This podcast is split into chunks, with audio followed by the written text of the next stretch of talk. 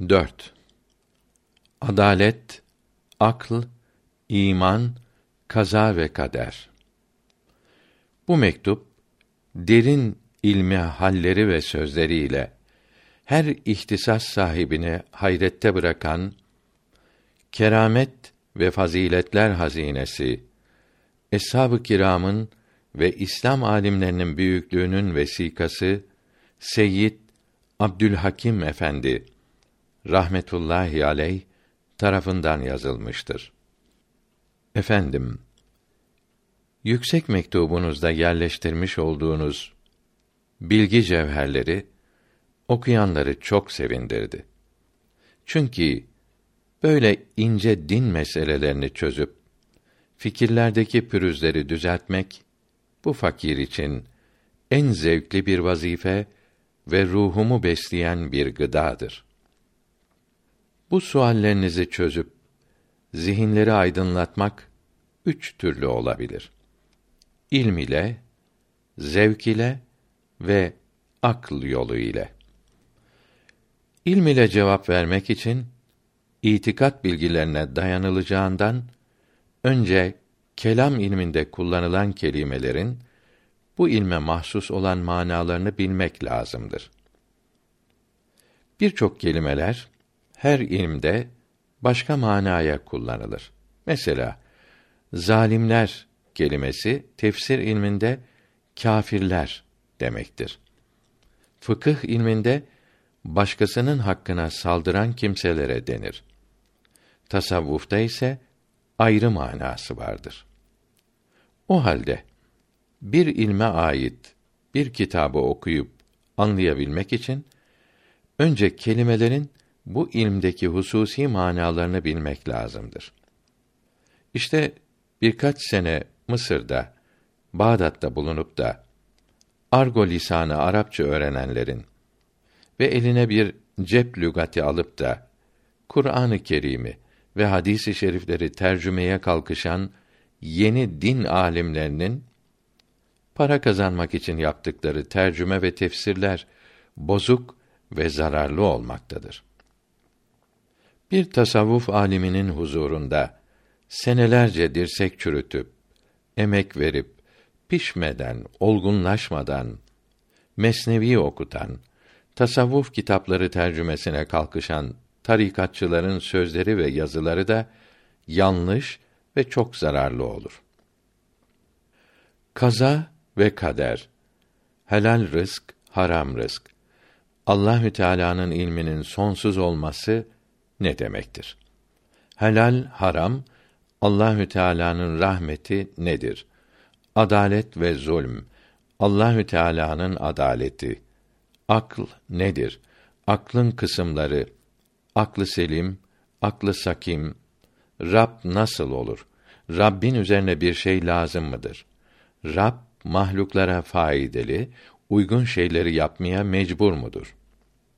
Zevk yoluyla anlayabilmek bu bilgileri uzun uzadıya açıklamakla, geniş anlatmakla ve yazmakla olamaz. Anlayışların yüksek ve aşağı derecelerine göre müşkillerini çözene hüsn zan ederek, güvenerek uzun zaman birlikte bulunmalarıyla güzel, feyizli bir surette olur. Bu surette hiçbir delile, ispata, kelimelerin manalarını bilmeye hacet kalmaz. İçinde zaruri bir bilgi hasıl olur. Yakin ile, vicdan ile inanır. Ulûm-i nakliye ile yani ayet ile, hadis ile ve ulûm-i akliye ile ispata lüzum kalmaz. Hatta ispat için gösterilen delilleri, senetleri maksattan, gayeden uzak görür, yabancı bulur. Bu şartlar olmazsa her delil, her ispat noksan olur. Zeki olanların zihinlerine gelen şüpheler, yanlış düşünceler giderilemez. Hatta artarak imanı da sarsılır. İşte yarım fen adamları hep böyledir. İslam ilimlerinden ikinci kısmı olan akıl bilgilerinin yani tecrübi ilimlerin iyi öğrenilmesi ince ve derin din bilgilerinin kolay ve açık anlaşılmasına yardım eder. Akl yoluyla anlamaya gelince bunun için önce ulûmi akliyeyi yani akla dayanan bilgileri öğrenmek lazımdır. Bu bilgiler nelerdir? Kaça ayrılır? İtikat meselelerine bağlılığı olanlar hangileridir? Bağlı olmayanları, uymayanları hangileridir? Tecrübi fizik, riyazi fizik, ilahi fizik ilimleri nelerdir? Riyazi fizik öğrenmek din bilgilerini kuvvetlendirir. Din bilgilerini sarsmaz. Astronomi, ilmi heyet, aritmetik, hesap ve geometri, hendese dine yardımcı bilgilerdir. Tecrübi fizikteki tecrübe ve ispat edilenlere uymayan birkaç yanlış teori, nazariye ve hipotez faraziyeden başka hepsi dine uymakta, imanı kuvvetlendirmektedir. İlahi fizik, metafizik bilgilerinden çürük, bozuk olanları dine uymaz. Bu ilimler öğrenilince din bilgilerinin akli ilimlere uyan ve akli bilgilerle çözülmeyen yerleri ve sebepleri meydana çıkar ve akla uygun sanılmayan, aklın erişemediği meselelerin inkar edilemeyeceği anlaşılır. Adalet Kıymetli mektubunuzun sonunda adalete uymuyor gibi görünmüyor mu diyorsunuz. Efendim, adaletin ve bunun zıddı olan zulmün ikişer tarifi vardır. 1. Adalet bir amirin, bir hakimin memleketi idare için koyduğu kanun, kaide, çizdiği hudut içinde hareket etmektir. Zulm ise bu kanunun, bu hududun, bu dairenin dışına çıkmaktır. Alemleri yaratan, yoktan var eden malikimiz, sahibimiz Allahü Teala hakimlerin hakimi, her şeyin asıl sahibi ve tek yaratıcısıdır. Üstünde bir amiri, hakimi, sahibi, maliki yoktur ki onu bir hudud içinde harekete, bir daire içinde kalmaya mecbur etsin ve bir kanun altında bulundursun.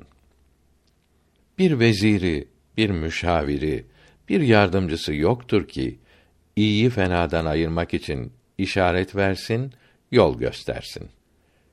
Bundan dolayı Allahü Teala'nın adaletin bu tarifiyle zaten bir ilgisi olmaz. Ona zulm kelimesi yaklaşamayacağı gibi bu tarife uyarak adil demek de yakışmaz.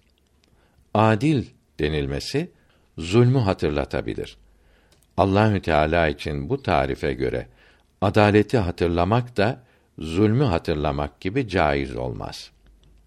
Allahü Teala'nın bir ismi Adl'dir. Adil olduğu muhakkaktır. Bu isim de başka isimleri gibi tevil olunur. İslamiyete uygun bir manaya çevrilir. Yani adilden murat adaletin gayesidir. Mesela Rahman ve Rahim de Allahü Teala'nın ismidir. Rahmet ve rahim sahibi demektir. Rahim kalbin bir tarafa eğilmesine denir. Allahü Teala'nın kalbi yoktur ki meyletsin. O halde rahim demek rahmın gayesi demektir ki ihsan etmek, iyilik etmektir. Adl isminin de gayesi, neticesi iyilik edici, nefse uygun gelen, tatlı gelen şeyleri verici demektir. Allahü Teala adle, adalet yapmaya mecbur değildir. Mecbur olsaydı muhtar olmazdı. Yani iradesi, isteği bulunmazdı. İradesi olmayan mecbur olur. Bu tarife göre filan şey adalete uymuyor denilemez. Allahü Teala'ya bu manada adil denilemeyeceği gibi böyle adalete mecbur da değildir. 2. Adaletin yüksek tarifi kendi mülkünde olanı kullanmak demektir. Zulm de başkasının malına, mülküne tecavüzdür. Adaletin dinimizdeki tarifi de işte budur. Alemlerin hepsi ulvi, süfli, cismani, arazi sıfatlar, bedeni, ruhi, meleki, insani, cinni, hayvani, nebati, cimadi, cansız, feleki, gökler, kevakip, yıldızlar, büyük ve küçük cisimler, arş ve kürsi, yer ve gökler, elementler ve mineraller, madde ve mana alemleri hepsi ve hepsi Allahü Teala'nın kemine, aciz, muhtaç mahlukları ve mülkü olup hepsinin tek yaratanı, müstakil sahibi yalnız odur. O her halde, her bakımdan kemaldedir.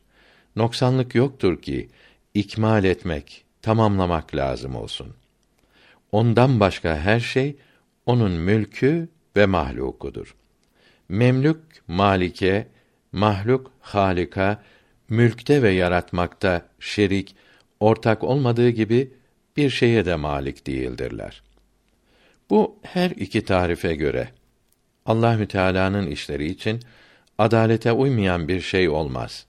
Böyle görmek yaratanı bazı şeylerde yarattığı şeylere benzetmek olur. Bu ise büsbütün haksızlıktır. Yaratan hiçbir suretle yarattıklarına benzemez. Sual İslam memleketlerinde dünyaya gelen Müslüman çocukları ana babasından, komşularından, hocalarından görerek, öğrenerek Müslüman oluyor.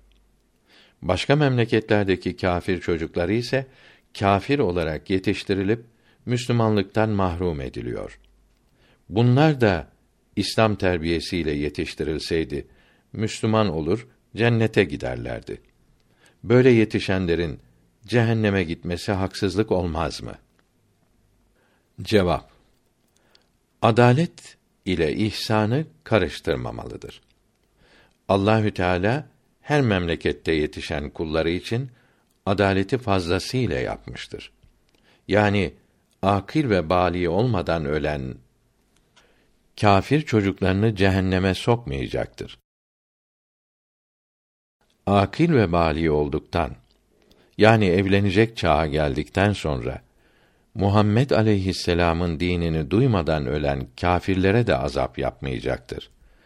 Bunlar İslam dinini, cenneti cehennemi işittikten sonra merak etmez, öğrenmez ise inat edip inanmazsa o zaman azap göreceklerdir. Akil ve bali olanlar ana babanın muhitin yapmış oldukları eski tesirlerin altında kalmaz. Eğer kalsaydı 50 seneden beri İslam memleketlerinde İslam terbiyesi altında yetişen yüz binlerle Müslüman evladı İslam düşmanlarının yalanlarına, iftiralarına aldanmaz, dinsiz, mürtet ve hatta din düşmanı olmazdı. Bunlar akil ve bali olduktan sonra hatta kırkından sonra hatta hoca hafız olduktan sonra dinden çıkmakta hatta din düşmanı olmakta hatta din düşmanlığında önderlik yapmaktadırlar.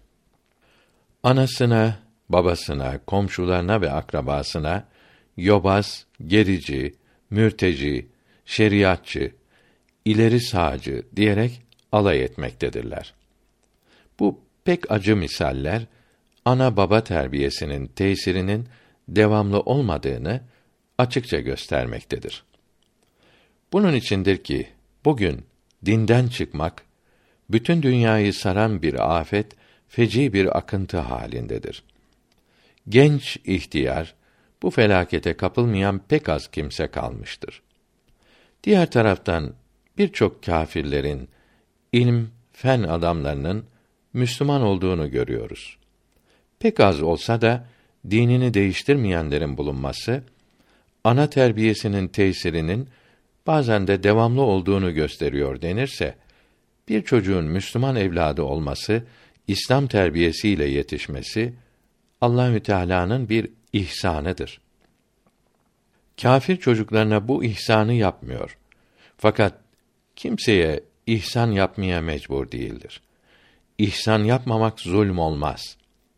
Mesela bakkaldan bir kilo pirinç alsak, tam bir kilo tartması adalettir. Noksan tartarsa zulm olur. Biraz fazla verirse ihsan olur. Bu ihsanı istemek kimsenin hakkı değildir. İşte Allahü Teala'nın İslam terbiyesiyle yetiştirmesi büyük ihsanıdır. Dilediğine ihsan eder. Kafir çocuklarına bu ihsanı yapmaması zulm olmaz. İhsan ettiği kimseler kafir olursa bunların cezası, azabı da kat kat ziyade olacaktır. İmam-ı Rabbani rahmetullahi teala aleyh 259. mektubunda buyuruyor ki: Bu fakire göre dağda yetişip hiçbir din duymayıp puta tapan müşrikler cennete ve cehenneme girmeyecekler. Hesap yapılırken zulmleri kadar azap çekeceklerdir. Sonra hayvanlar gibi yok edileceklerdir. Küçük iken ölen kâfir çocukları ve peygamberlerden haberi olmayanlar da böyle olacaklardır. Aklın tefsiri Akıl bir kuvve-i derrakedir. Yani anlayıcı bir kuvvettir. Hakkı batıldan, iyiyi kötüden, faydelıyı zararlıdan ayırt etmek için yaratılmıştır. Bunun için hakkı batıl ile karıştırabilecek olan insanda, cinde ve meleklerde akıl yaratılmıştır.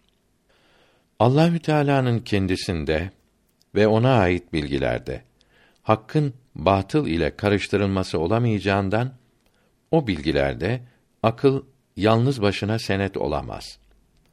Mahluklara ait bilgilerde hakkı batıl ile karıştırmak mümkün olduğundan bu bilgilerde aklın işe karışması doğru olur.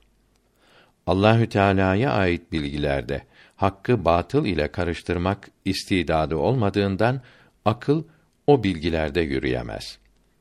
Rububiyet, yaratıcılık her bakımdan bir olmak ister.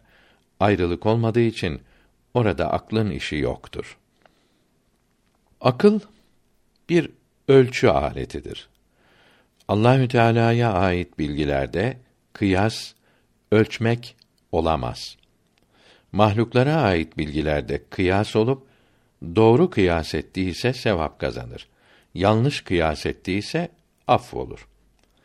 Allahü Teala'ya ait bilgilerde kıyas olsa şahit ile gaybe istidlal bilinmeyeni bilinene benzeterek anlamaya çalışmak lazım olur. Yani anlaşılmayan şeyleri bilinen şeyler gibi sanmak olur. Akıl ve ilm adamlarının hepsi şahitten gaybe istidlalin bozuk bir yol olduğunu söz birliğiyle bildirmektedir. Akıl yalnız Allahü Teala'nın varlığını ispat etmekte biraz iş görür. Bu bilgi derin ve güçtür. Önce aklın müşekkik mi, mütevati mi olduğunu anlayalım. Mütevati ne demektir?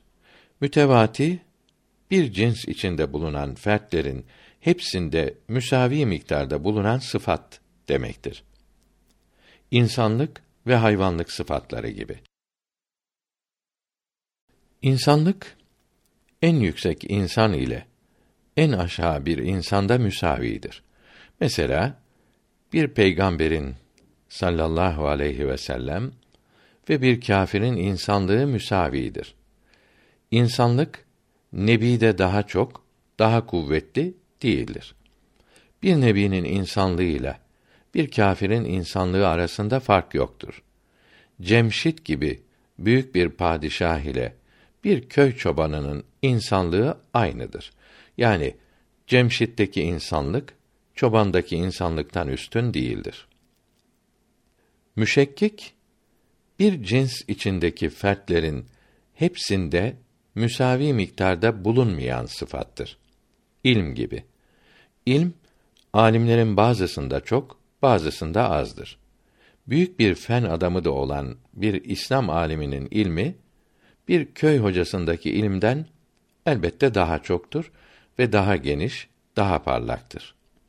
O halde din bilgilerinde hangi alimin bilgisine güvenilir? Elbette en büyük ve ilmi çok ve fen kollarında tetkik ve tecrübe sahibi olan alimin ilmine daha çok güvenilir. Bunun üstünde başka bir alim bulunursa ona itimat elbette daha çok olur. Akl insanlık gibi mütevati midir yoksa ilm gibi müşekkik midir? Elbette müşekkiktir. Yani nev'inin fertlerinde müsavi olarak bulunmaz. O halde en yüksek akl ile en aşağı akl arasında binlerce dereceleri vardır. Şu halde aklın kabul edebileceği sözü nasıl doğru olabilir? Hem hangi akıl yani kimin aklı en çok aklı olan kimsenin mi yoksa her akıllı denen kimsenin mi? Akıl başlıca iki kısımdır. Selim akl, sakim akl. Bunların her ikisi de akıldır. Tam selim akıl hiç yanılmaz, hata etmez. Pişman olacak hiçbir harekette bulunmaz. Düşündüğü şeylerde asla hata etmez. Hep doğru ve sonu iyi olan işlerde bulunur. Doğru düşünür ve doğru yolu bulur. İşleri hep doğrudur. Böyle akl ancak peygamberlerde aleyhimüssalatu vesselam bulunur. Her başladıkları işte muvaffak olmuşlardır. Pişman olacak, zarar görecek bir şey yapmamışlardır. Bunların aklına yakın eshab-ı kiramın, tabiin ve tebe-i tabiinin din imamlarının Rıdvanullahi aleyhim ecmaîn akıllarıdır. Bunların akılları ahkâm-ı İslamiyeye uygun akıllardır. Onun için bunların zamanında İslamiyet genişledi. Müslümanlar çoğaldı. Tarihi iyi anlayan bunu pek iyi görür. Sakim akıllar bunların aksi tam tersi olan akıllardır. Düşündükleri şeylerde ve yaptıkları işlerde yanılır. Hepsi üzüntüye, pişmanlığa, zarara, sıkıntıya sebep olur. Bu iki kısım akl arasında çok ve çeşitli dereceler vardır. Şunu da bildirelim ki müminlerin dini aklı ve dünyevi aklı olduğu gibi kâfirlerin de dini ve dünyevi aklı vardır. Kâfirin dünya işlerine eren aklı ahiret işlerine eren aklından üstün olduğu gibi müminin ahiret işlerini anlayan aklı dünya işlerini anlayan aklından üstündür. Fakat bu hal devamlı değildir. Dünya geçer biter. Geçici işlere yarayan akıl devamlı olan, bitmeyen işlere yarayan akıldan daha kıymetli olamaz. Aklı ve zekayı birbirine karıştırmamalıdır.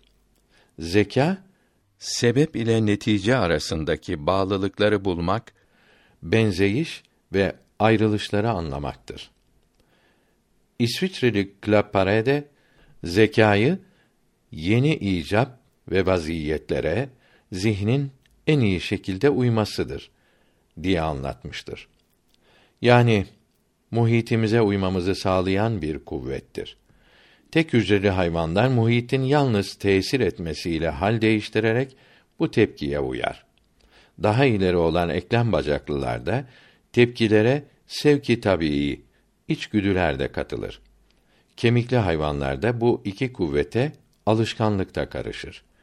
En yüksek hayvanlarda ve insanlarda ise muhite uymak için yeni bir faaliyet, bir davranış ortaya çıkar ki bu da zekadır. Bergson diyor ki, ilk insanların ve her asrın geri kalmış kısımları tabiata uymak, hayvanlar ve kendileri arasında münasebet kurmak için aletler yapmıştır. Bu aletler zeka ile yapılmıştır. Görülüyor ki alet yapmak teknikte yükselmek akla değil zekaya alamettir. Alman psikolog ve pedagoglarından William Stern zeka düşünceyi hayatın yeni şartlarına uydurmaktır dedi. Yani problem mesele çözmek kuvvetidir. Amerikalı Terman ise zeka mücerret fikirlerle düşünebilmektir demiştir.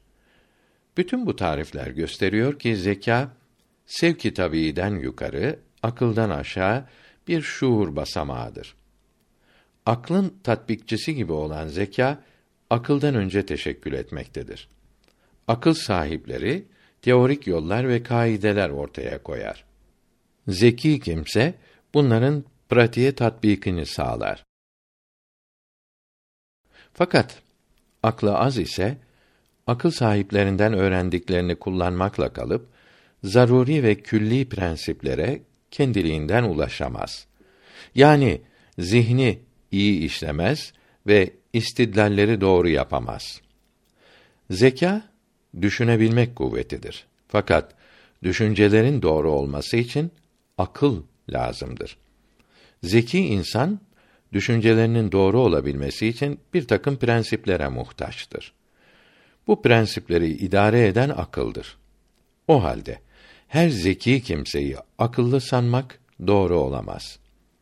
Zeki bir kimse büyük bir kumandan olabilir. Akıllılardan öğrendiği usulleri yeni harp vaziyetine uydurarak kıtaları fethedebilir. Fakat aklı az ise bir hata ile başarıları felakete döner.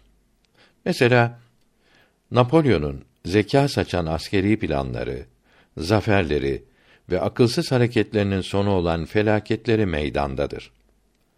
Üçüncü Sultan Selim Han rahmetullahi teala aleyh zamanında Napolyon'un Suriye'de İslam askerleri karşısında bozguna uğrayarak nasıl kaçtığı tarihlerde yazılıdır. Bir arslanın zekası insan zekası kadar kuvvetli olsaydı bu arslan öteki arslanlardan on bin kat daha çok korkunç olurdu. Akılsız, dinsiz kimse de kuvvetinin ve zekasının çokluğu kadar cemiyetlere büyük tehlike olur. Bu yazılar dikkatle okunursa her işte ve hele dini işlerde akla güvenilemeyeceği, bu işlerin akıl ile ölçülemeyeceği meydana çıkar. Din işleri akıl üzerine kurulamaz. Çünkü akl bir kararda kalmaz. Herkesin aklı birbirine uymadığı gibi bir adamın selim olmayan aklı da bazen doğruyu bulur, bazen de yanılır ve yanılması daha çok olur. En akıllı denilen kimse din işlerinde değil, mütehassıs olduğu dünya işlerinde bile çok hata eder. Çok yanılan bir akla nasıl güvenilebilir? Devamlı, sonsuz olan ahiret işlerinde nasıl olur da akla uyulur? İnsanların şekil ve ahlakları başka başka olduğu gibi akl, tabiat ve ilimleri de ayrı ayrıdır. Birinin aklına uygun gelen bir şey başkasının aklına hiç de uygun gelmeyebilir. Birinin tabiatına uygun olan bir şey başkasının tabiatına uymaz. O halde din işlerinde akl tam bir ölçü, doğru bir senet olamaz. Ancak akl ile İslamiyet birlikte tam ve doğru bir vesika ve ölçü olur. Bunun içindir ki dinini ve imanını insan düşüncelerinin neticelerine bağlama ve akl ile inceleyerek varılan sonuçlara uydurma buyurmuşlardır. Evet, akl hüccettir, doğru yolu gösterir fakat selim olan akıl gösterir. Her akıl değil. Demek oluyor ki selim olmayan akılların yanıldıkları için bir hakikati kabul etmemeleri, uygun bulmamaları bir kıymet bildirmez. Selim olan akıllar yani peygamberlerin aleyhisselam akılları din hükümlerinin hepsinin pek yerinde ve doğru olduklarını açıkça görür.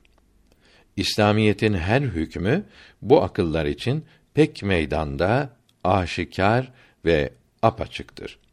Senede ispat etmeye lüzum olmadığı gibi tembih etmeye, haber vermeye de lüzum yoktur. Halal ve haram her şeyi Allahü Teala yarattı. Her şeyin sahibi, maliki odur. Kullanmamız için izin verdiği şeyler helal olur. İzin vermediği şeye de haram denir.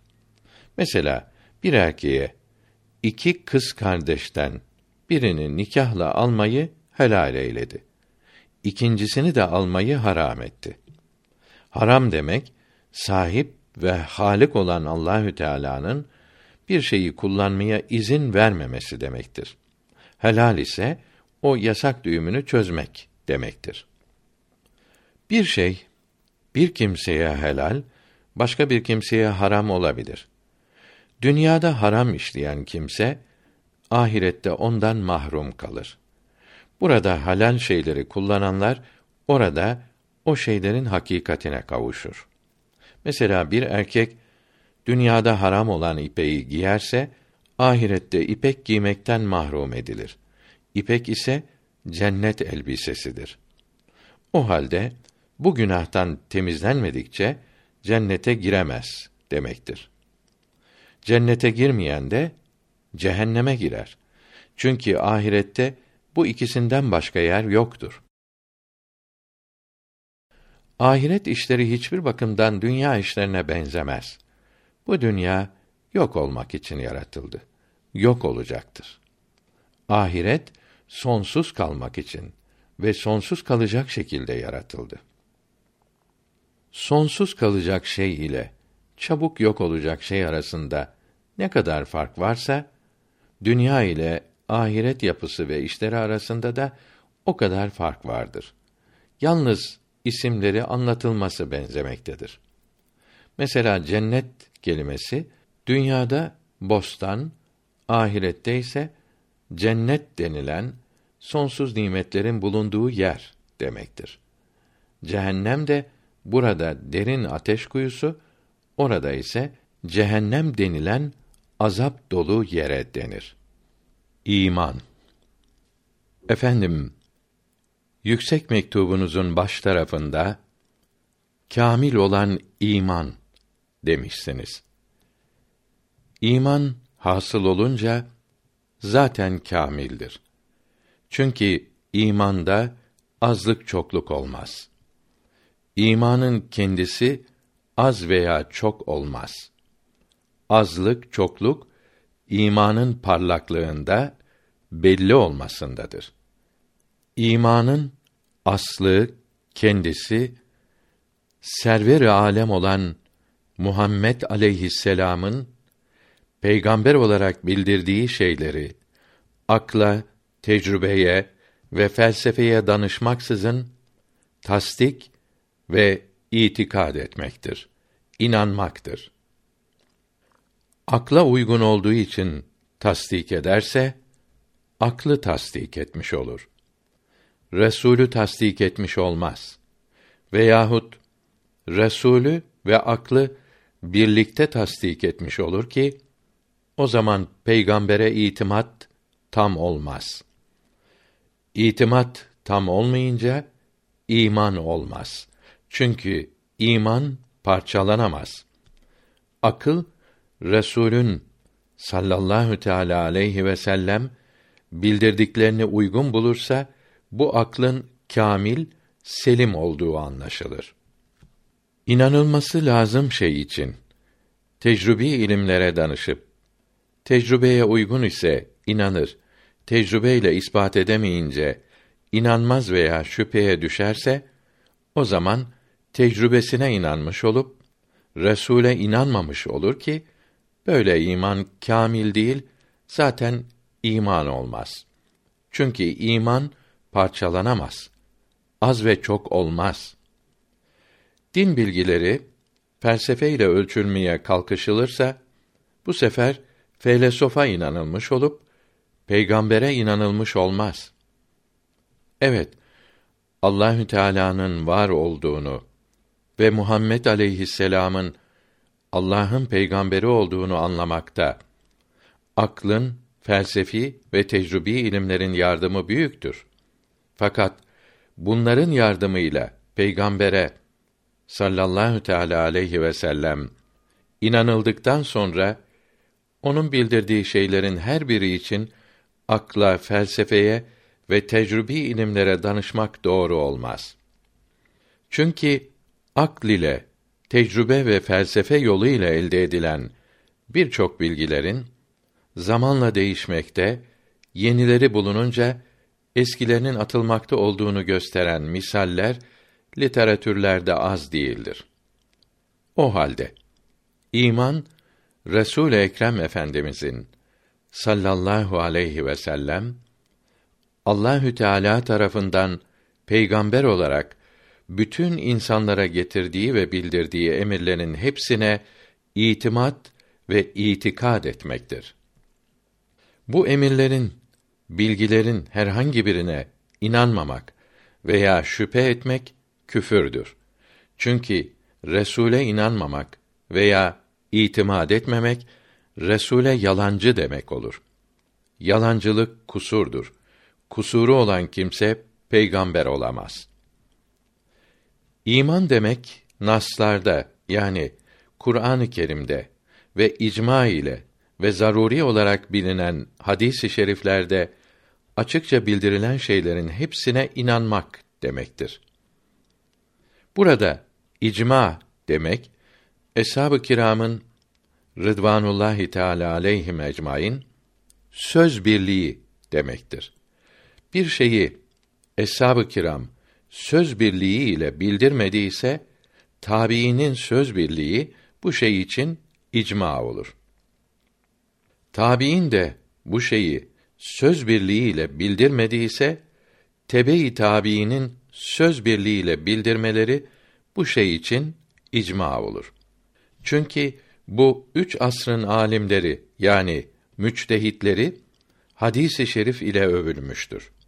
Bunlara selefi salihin denir. Sahabe ve tabiine selefi salihin denildiği İbn Abidin de kadilik bahsinde yazılıdır. Buhari ve Müslim ve Kütüb-i Sitte'den olan diğer dört kitapta yazılı binlerce hadisi şerifin sahih oldukları bunlardan sonraki alimlerin söz birliğiyle bildirilmiştir. Zaruri olarak bilinmek demek her asırda Müslümanların çoğunun işittikleri yayılmış bilgi demektir. Bunları bilmemek özrü olmaz. Hadika'nın 111. sayfasında diyor ki: İcma ile ve zaruri olarak bildirilmiş olan inanılacak ve yapılacak din bilgilerinde içtihat yapmak caiz değildir. Çünkü bunlara inanmayan kâfir olur. Bunlara inananlara mümin ve Müslüman denir. Bunlar Muhammed aleyhisselam'ın ümmeti olur. Muhammed aleyhisselam'ın ümmetinden bazıları itikatta içtihat yaparak 73 fırkaya ayrıldı. Kur'an-ı Kerim'de ve hadis-i şeriflerde açıkça bildirilmemiş olan ve açık olanların da manaları icma ile ve zaruri olarak anlaşılmamış olan yapılacak işlerde içtihad etmek caizdir. İnanılacak olan bilgilerde içtihat hiç caiz değildir. Böyle bilgilerde içtihad ederken yanılmak küfür olmaz ise de büyük günah olur. Müslümanların 73 fırkasından 72 fırkası böyle yanılmış, doğru yoldan ayrılmış, bid'at sahibi olmuşlardır. Bunlar sapık inançlarının cezası olarak cehenneme gireceklerdir. Fakat Müslüman oldukları için cehennemde sonsuz kalmayacaklar, azap gördükten sonra çıkarılacaklardır. Şüpheli bilgilerde eshab-ı kiramın yolundan ayrılmayan fırkaya ehli sünnet denir. İcma ile ve zaruri olarak bildirilmemiş olan işlerin helal veya haram olmalarını anlamakta içtihat yaparken yanılmak suç olmaz, sevap olur. Ehli sünnet fırkasının içinde bulunan inanışları birbirlerine uygun, doğru dört mezhebin iş bakımından birbirlerinden ayrılmaları bu suretle olmuştur. Bir hüküm üzerinde dört mezhebin içtihatları arasında icma hasıl olursa bu icmaa inanmak da lazım olduğu, inanmayanın kâfir olacağı mektubatın ikinci cildinin 36. mektubunda yazılıdır. Selef-i salihinin rahmetullahi teala aleyhi ecmaîn yolunda bulunan Müslümanlara ehli sünnet denir. Ehli sünnet olmayıp ehli sünnet alimlerinin naslarda açık bildirilmemiş olan ahkamdaki içtihatlarını beğenmeyen ve bu manası açıkça anlaşılamayan nasları yanlış tevil ederek anladıklarını selef-i salihinin yolu olarak savunan sapıklara silfiye veya selefiye denir. Silfiye bid'atini ortaya çıkaranların en meşhuru İbn Teymiye ve Vehhabilerdir. Bunlar kendilerinin eshab-ı kiram yolunda olduğunu savunuyor. Kur'an-ı Kerim'den ve hadis-i şeriflerden yanlış ve bozuk manalar çıkararak ehli sünnet olan hakiki Müslümanları kötülüyorlar. Hadis-i şerifte La ilahe illallah ehline kafir demeyiniz. Bunlara kafir diyenin kendisi kafir olur buyuruldu. Bu hadisi şerif La ilahe illallah ehli yani ehli kıble olan kimse icma ile ve zaruri olarak bildirilmemiş inanılacak şeylerde manası açıkça anlaşılamayan nasları yanlış tevil ederek ehli sünnetin doğru yolundan ayrılınca veya başka bir büyük günah işleyince kafir olmaz demektir. Fakat ehli sünnetten ayrılan kimse tevatür ile zaruri olarak öğrenilen din bilgilerinden birine inanmazsa buna la ilahe illallah ehli denmez.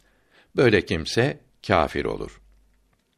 İbn Abidin'in 377. sayfasında de böyle yazılıdır. Hadikada ikinci kısmın sonunda buyuruyor ki Hazreti Ali'yi üç halifeden üstün tutana Şii denir. Eshab-ı kirama söğene mülhit denir. Şii ehli kıbledir. Mülhit ise kafir olmaktadır. Mülhitlere bugün kızılbaş da denilmektedir. Şiiler bugün kendilerine Caferi diyorlar. Görülüyor ki la ilahe illallah ehli yani ehli kıble demek tevatür ile ve zaruri olarak bilinen din bilgilerinin hepsine inanan yani Müslüman olan kimse demektir. Böyle kimse sapık inanışıyla kâfir olmaz. Hadikada 154. sayfede diyor ki: Bir kişinin bildirdiği hadis-i şerife inanmak lazım değil ise de manası tevatür ile bildirildiyse bu icmaa inanmak lazım olur. Milal Nihal kitabı tercümesinin 69. sayfasında diyor ki: İmam-ı Azam Ebu Hanife ve İmam-ı Şafii ehli kıble olana kâfir denilmez buyurdular. Bu sözün manası ehli kıble olan günah işlemekle kâfir olmaz demektir. 72 fırka alimleri ve bunların yollarında olanlar ehli kıbledirler.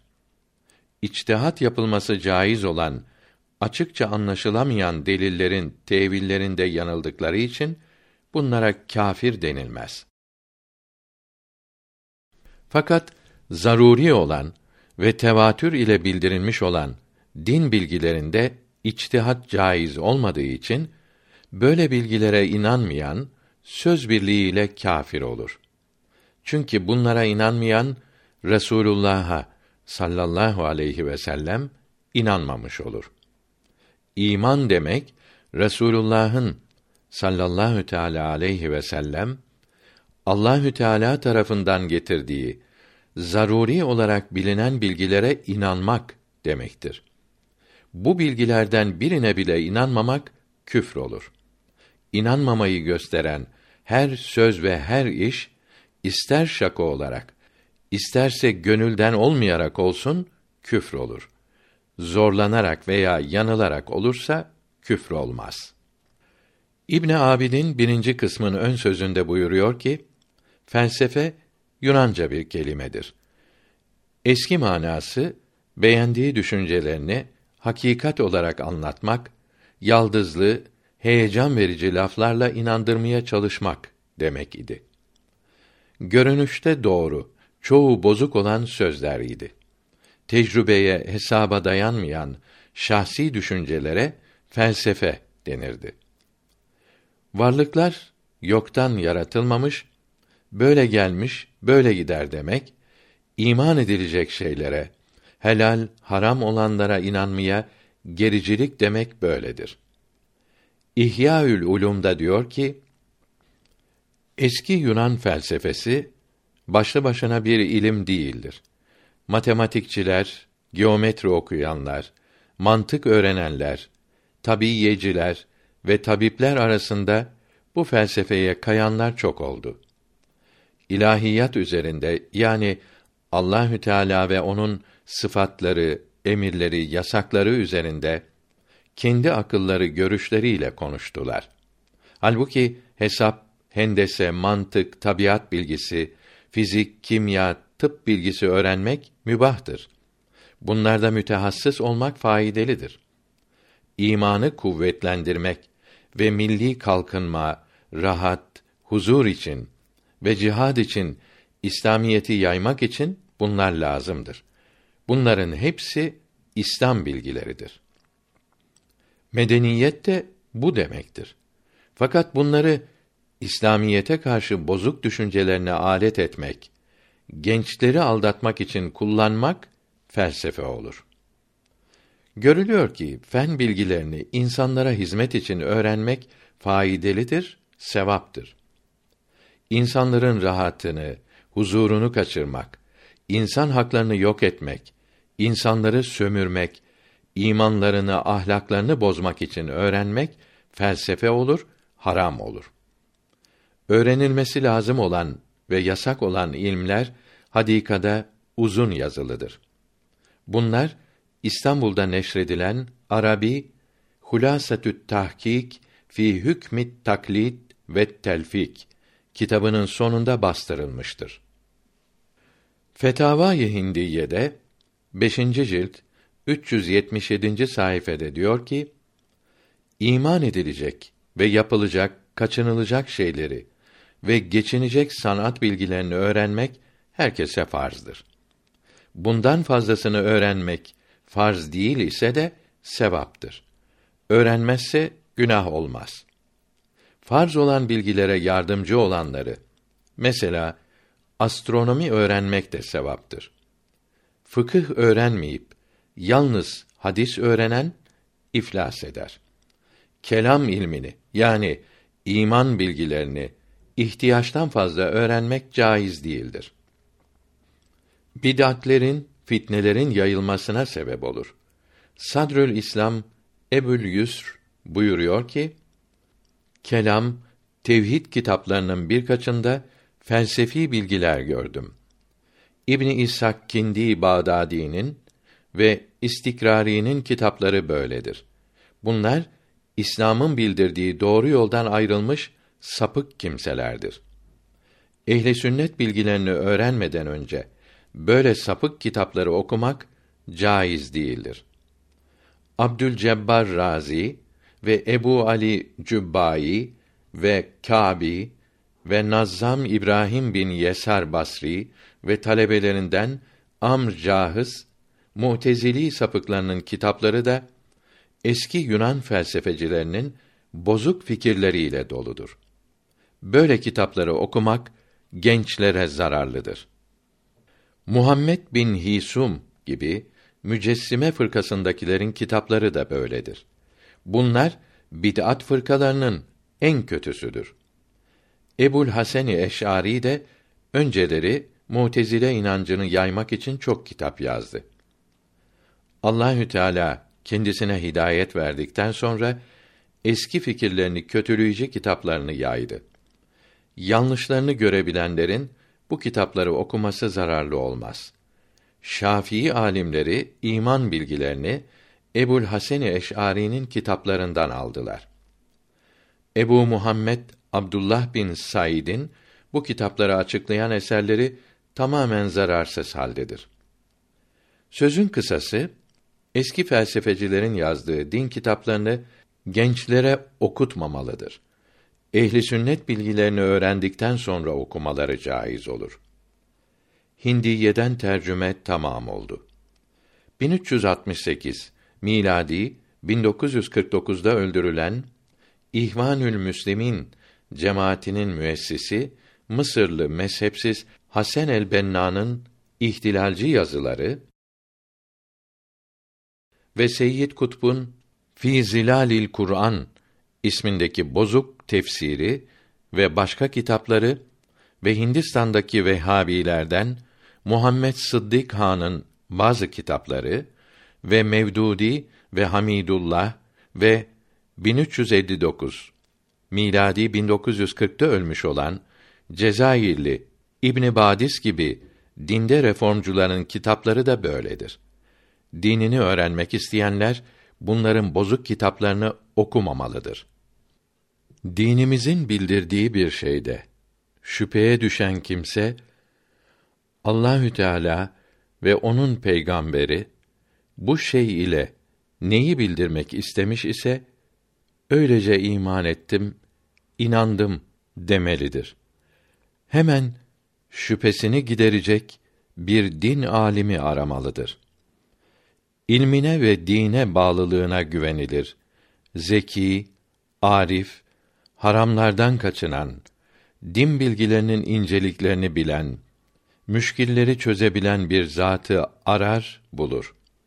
Bundan aldığı cevap şüphesini giderince artık öylece iman eder. Böyle bir zatı aramak farzdır. Tesadüfe bırakmayıp hemen aramalıdır. Bulamazsa veya bulup da şüpheden kurtulamazsa Allahü Teala'nın ve Resulünün dilediği gibi inandım demeli ve şüphesinin giderilmesi için Allahü Teala'ya dua etmeli, yalvarmalıdır. İşte bunun için her şehirde müşkilleri çözebilen bir zatın bulundurulması farz-ı kifayedir. Felsefecilerin iftiralarını fen ve felsefe bilgileriyle karşılayabilen, fen adamı geçinenlerin itirazlarını fenni metotlara dayanarak çözebilen, kitaplı kâfirlerin yanlış sözlerini dinlerindeki bozuk yerleri ispat ederek reddedebilen, doğru yoldan ayrılmış olanların fitne ve fesat ateşlerini söndürebilen, dünya tarihini iyi anlamış, matematik bilgisi kuvvetli ve İslam bilgilerinin derinliklerine ermiş bir din alimi bulundurmak lazımdır. İslam devletleri böyle alim yetiştiriyordu. Böyle bir din alimi bulunmazsa İslamiyet din cahillerinin elinde oyuncak olur. İstedikleri gibi din kitapları yazar, gençlerin dinsiz yetişmesine sebep olurlar. Bir memlekette İslamiyetin yerleşmesi için her şeyden önce hakiki din alimi yetiştirmek lazımdır. Din alimi bulunmazsa ehli sünnet alimlerinin kitaplarını yaymaya çalışmalıdır. Bu kitaplar bulunmazsa din cahilleri din adamı şekline girip kitap ve mecmua yazarak konferanslar, vaaz ve dersler vererek milletin dinini, imanını çalarlar. İslamiyeti yıkarlar da kimsenin haberi olmaz. Şerefül insan bil ilmi vel edep la bil mali vel hasep.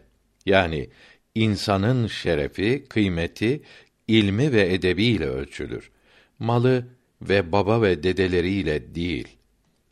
Bezzaziye'de kerahiyet kısmında diyor ki ibadetleri yapan kimse imanının bozulmasında şüphe eder ve günahım çoktur.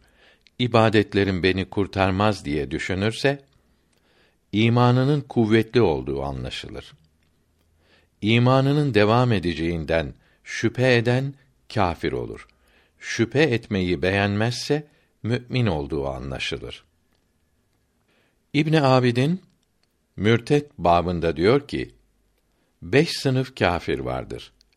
Dehriye, Seneviye, felasife, veseniye ve ehli kitap. İlk dördü kitapsız kâfirdir. Yani semavi kitapları yoktur. Bugün Hindistan'da yayılmış olan Berehmen ve bunun milattan 542 sene evvel ölmüş olan Buddha Gautama tarafından değiştirilmesiyle hasıl olan Buda dinlerinde olanlar vesenidir. Yani putlara, heykellere taparlar.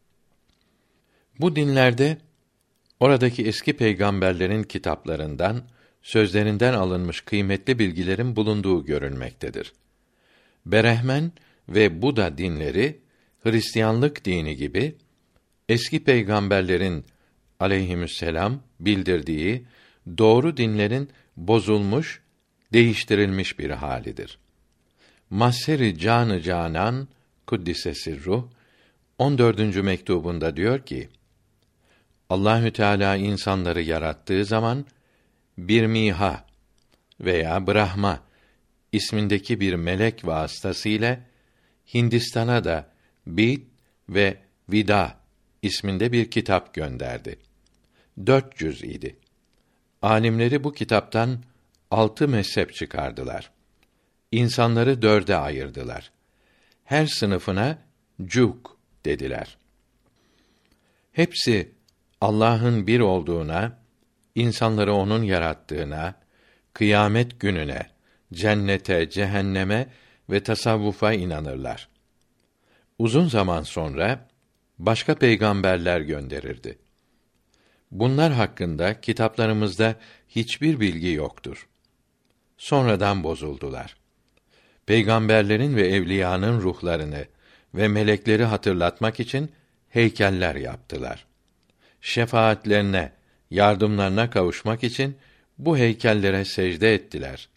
İse de müşrik değildirler. Ehli kitap yani kitaplı kâfirdirler. Arabistan'daki putperestler ve Hristiyanlar böyle değildir. Bunlar putlarının Halık, yaratıcı olduklarına inanıyor. Her şeyi yalnız putlardan istiyorlar.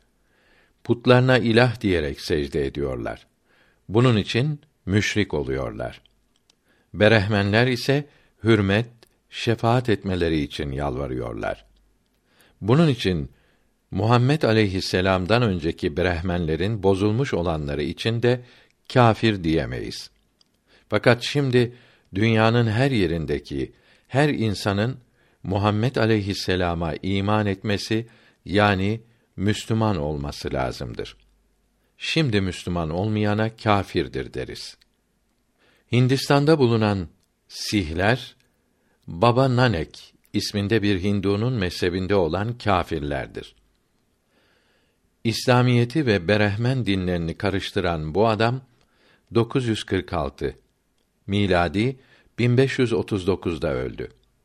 Seyyid Şerif-i Cürcani rahmetullahi aleyh Şerh-i Mevakıf sonunda üçüncü maksatta buyuruyor ki: Muhammed aleyhisselam'ın peygamber olduğuna inanmayan kâfir olur.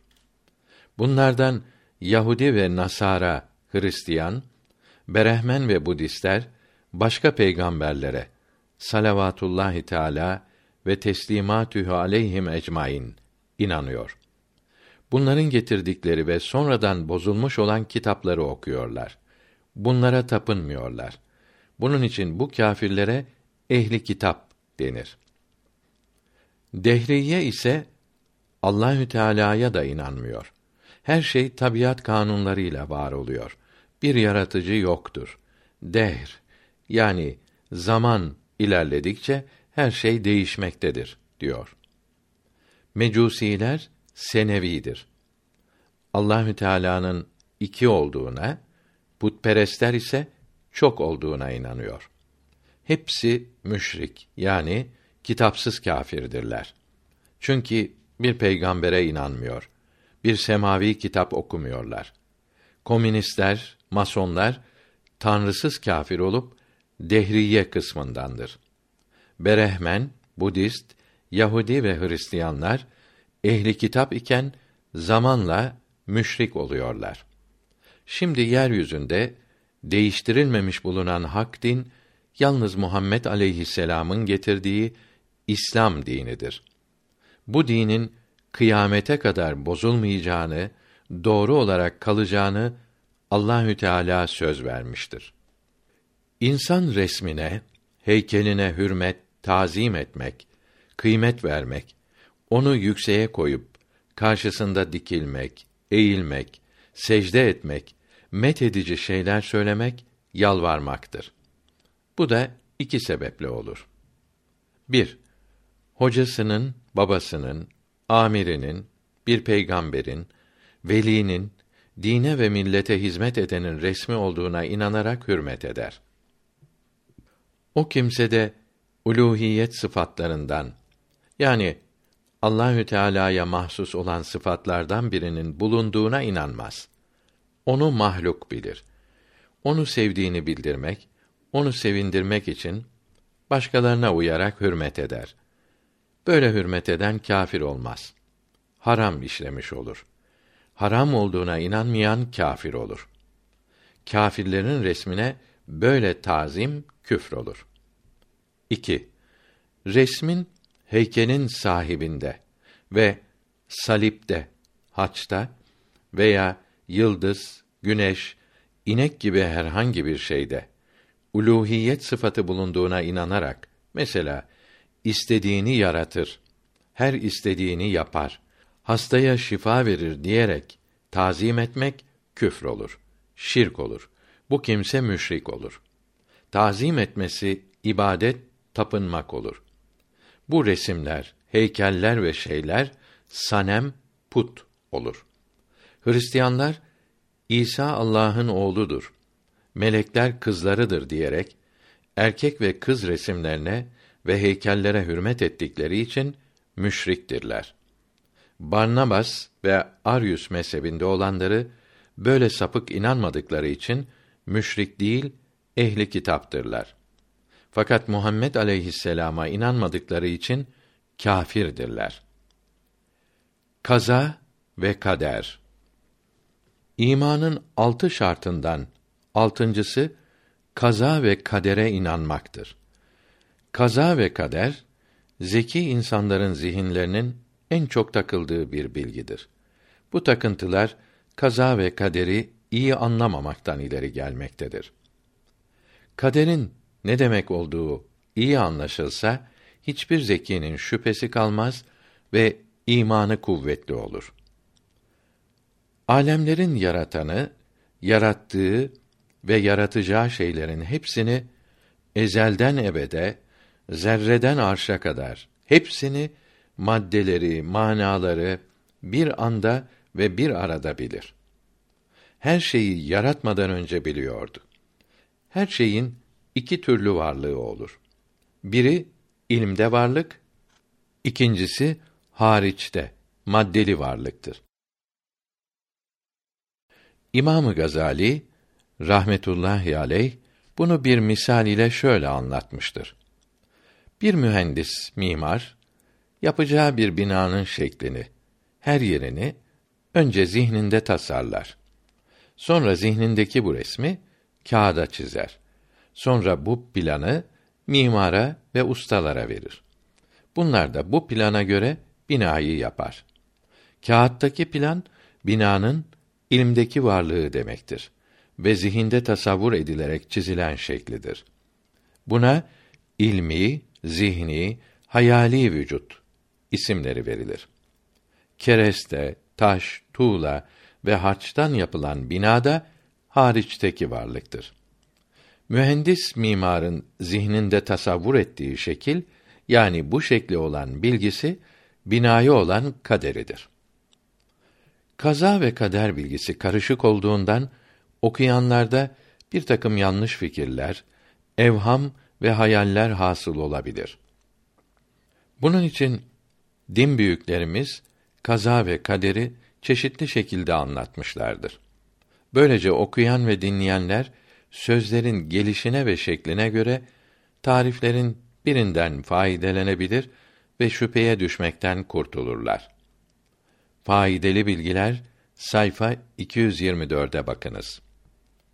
Kader ileride yaratılacak şeyleri Allahü Teala'nın ezelde bilmesidir. Allahü Teala her şeyi kudreti ve ilmiyle yaratıyor. İşte kader bu ilimdir. Kader hiçbir şey yaratılmadan önce Allahü Teala'nın ilm sıfatının mahluklara olan bağlılığıdır. Maseri Canı Canan'ın 13. mektubu kaza ve kader bilgisini çok güzel açıklamaktadır. Ehli sünnet vel cemaat kadere iman etmiş, kadere inanmak imanın şartıdır demiştir. Yani kadere inanmayan mümin değildir dediler. Kaderin iyisi, kötüsü, tatlısı, acısı hep Allahü Teala'dandır. Çünkü kader bildiği şeyleri yaratmak demektir. Kader ve kaza kelimeleri birbiri yerine kullanılır. Kader yerine kaza denir. Büyük alim İmamı Begavi buyuruyor ki: Kaza kader bilgisi Allahü Teala'nın kullarından sakladığı sırlardan biridir. Bu bilgiyi en yakın meleklere ve din sahibi olan peygamberlerine aleyhisselam bile açmadı. Bu bilgi büyük bir deryadır. Kimsenin bu denize dalması, kaderden konuşması caiz değildir. Şu kadar bilelim ki Allahü Teala insanları yaratıyor. Bir kısmı şakidir, cehennemde kalacaktır. Bir kısmı da saittir, cennete gidecektir. Bir kimse Hazret Ali'den radıyallahu an kaderi sordukta karanlık bir yoldur. Bu yolda yürüme buyurdu. Tekrar sorunca derin bir denizdir buyurdu. Tekrar sordu. Bu defa kader Allahü Teala'nın sırrıdır. Bu bilgiyi senden sakladı buyurdu. İlm olmazsa din sıyrılıp kalkar aradan. Öyleyse cehalet denilen yüz karasından kurtulmaya çalışmalı baştan başa millet. Kafi değil mi yoksa bu son dersi felaket? Bu felaket dersi neye mal oldu düşünsen? Beynin eriyip yaş gibi damlardı gözünden. Son olaylar ne demektir? Bilsen ne demektir? Gelmezse eğer kendine millet gidecektir. Zira yeni bir sarsıntıya pek dayanılmaz. Zira bu sefer uyku ölümdür, uyanılmaz. Ahlakı düzeltip fenne çok çalışmak lazım. Dine bağlı atomla silahlı er olmak lazım. Din bilgisi, harp gücü ileri olmak gerek. İkisidir ancak millete huzur verecek.''